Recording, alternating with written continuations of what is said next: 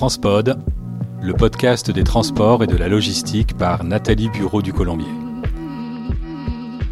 Bonjour, bienvenue sur Transpod l'hebdo. Au sommaire du 9 au 15 octobre, la bataille en mer se gagne à terre avec de magnifiques passes d'armes de Maersk, de CMA-CGM et MSC autour du transport ferroviaire. Oui, oui, ferroviaire. Un accord stratégique dans la logistique du e-commerce avec Fnac Darty et la route transpacifique qui manœuvre à son verdissement. L'actu de la semaine, c'est incontestablement MSC, Mediterranean Shipping Company, qui pourrait faire trembler Trenitalia. L'armateur italo-suisse, fort de ses 36 milliards d'euros de bénéfices l'année passée, affiche de nouvelles ambitions dans le transport ferroviaire en rachetant 50% de NTV, le plus grand opérateur privé du rail en Europe, connu sous le nom d'Italo. L'opérateur ferroviaire, qui compte un parc de 50 trains, possède aussi depuis euh, cette année Italbus, une société d'autocars.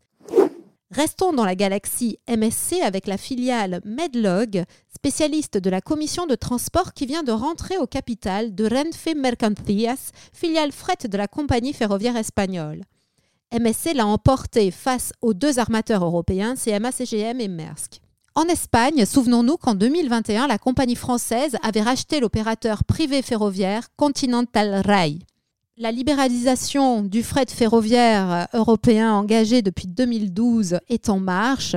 Le chemin est long, mais visiblement, les opérateurs privés et notamment les armateurs sont en train de bousculer les traditionnelles compagnies ferroviaires nationales.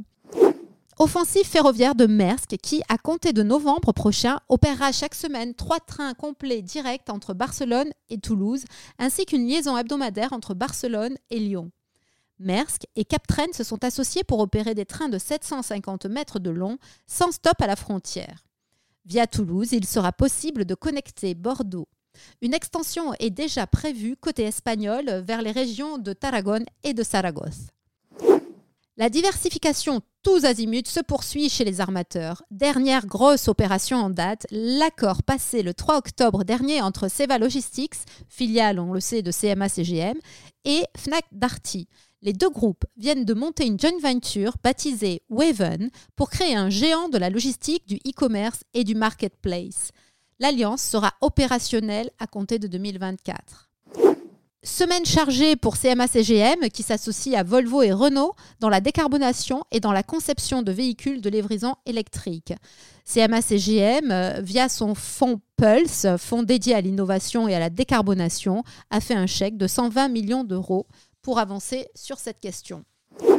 Partons à l'étranger à présent, où les grandes manœuvres ont commencé entre Los Angeles et Shanghai, où des alliances armatoriales sont en cours pour créer en 2025 un premier corridor vert sur cet axe transpacifique, c'est-à-dire un axe qui sera à très faible émission carbone. Souvenez-vous, il y a quelques semaines, Transpod, l'hebdo, vous annonçait euh, les premières restrictions de navigation dans le canal de Panama à cause du réchauffement climatique eh bien la situation s'aggrave. De moins en moins de navires sont autorisés à franchir chaque jour le canal. Début octobre, 93 navires attendaient de franchir les écluses. Avant de refermer ce journal, des infos et événements à connaître.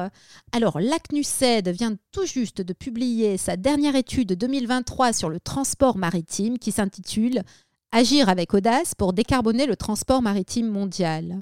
Cette honorable institution des Nations Unies souligne l'urgence à disposer de carburants plus propres, de solutions numériques, mais elle pointe aussi les conséquences que cela va engendrer en termes d'incertitudes réglementaires dans le secteur du maritime et également dans le domaine de la dérive des coûts. Rappelons que le transport maritime, c'est plus de 80% du volume des échanges mondiaux et près de 3% des émissions mondiales de gaz à effet de serre, qui, rappelons-le, ont fait un bond de 20% ces dix dernières années. Nous parlions ferroviaire dans ce journal. Rappelons que CMA CGM, qui est sur tous les fronts, vient de publier son tout premier numéro de la tribune du dimanche. Enfin, mettons le cap sur le rocher monégasque. Du 11 au 14 octobre, le Forum Grimaldi accueille une nouvelle édition des Assises de la cybersécurité, le rendez-vous des directeurs des systèmes d'information à la recherche des dernières innovations en matière de protection cyber. Cette année, les assises explorent les tendances émergentes en matière de cybermenaces, notamment l'impact de l'intelligence artificielle générative qui augmente et automatise les lignes de code malveillantes et qui génère des attaques en masse. Le transport et la logistique n'échappent pas aux hackers. C'est la fin de notre édition de Transpod l'hebdo. Retrouvez-nous sur toutes les plateformes et n'oubliez pas de liker si vous aimez cet épisode. Un grand merci pour votre écoute et transportez-vous bien.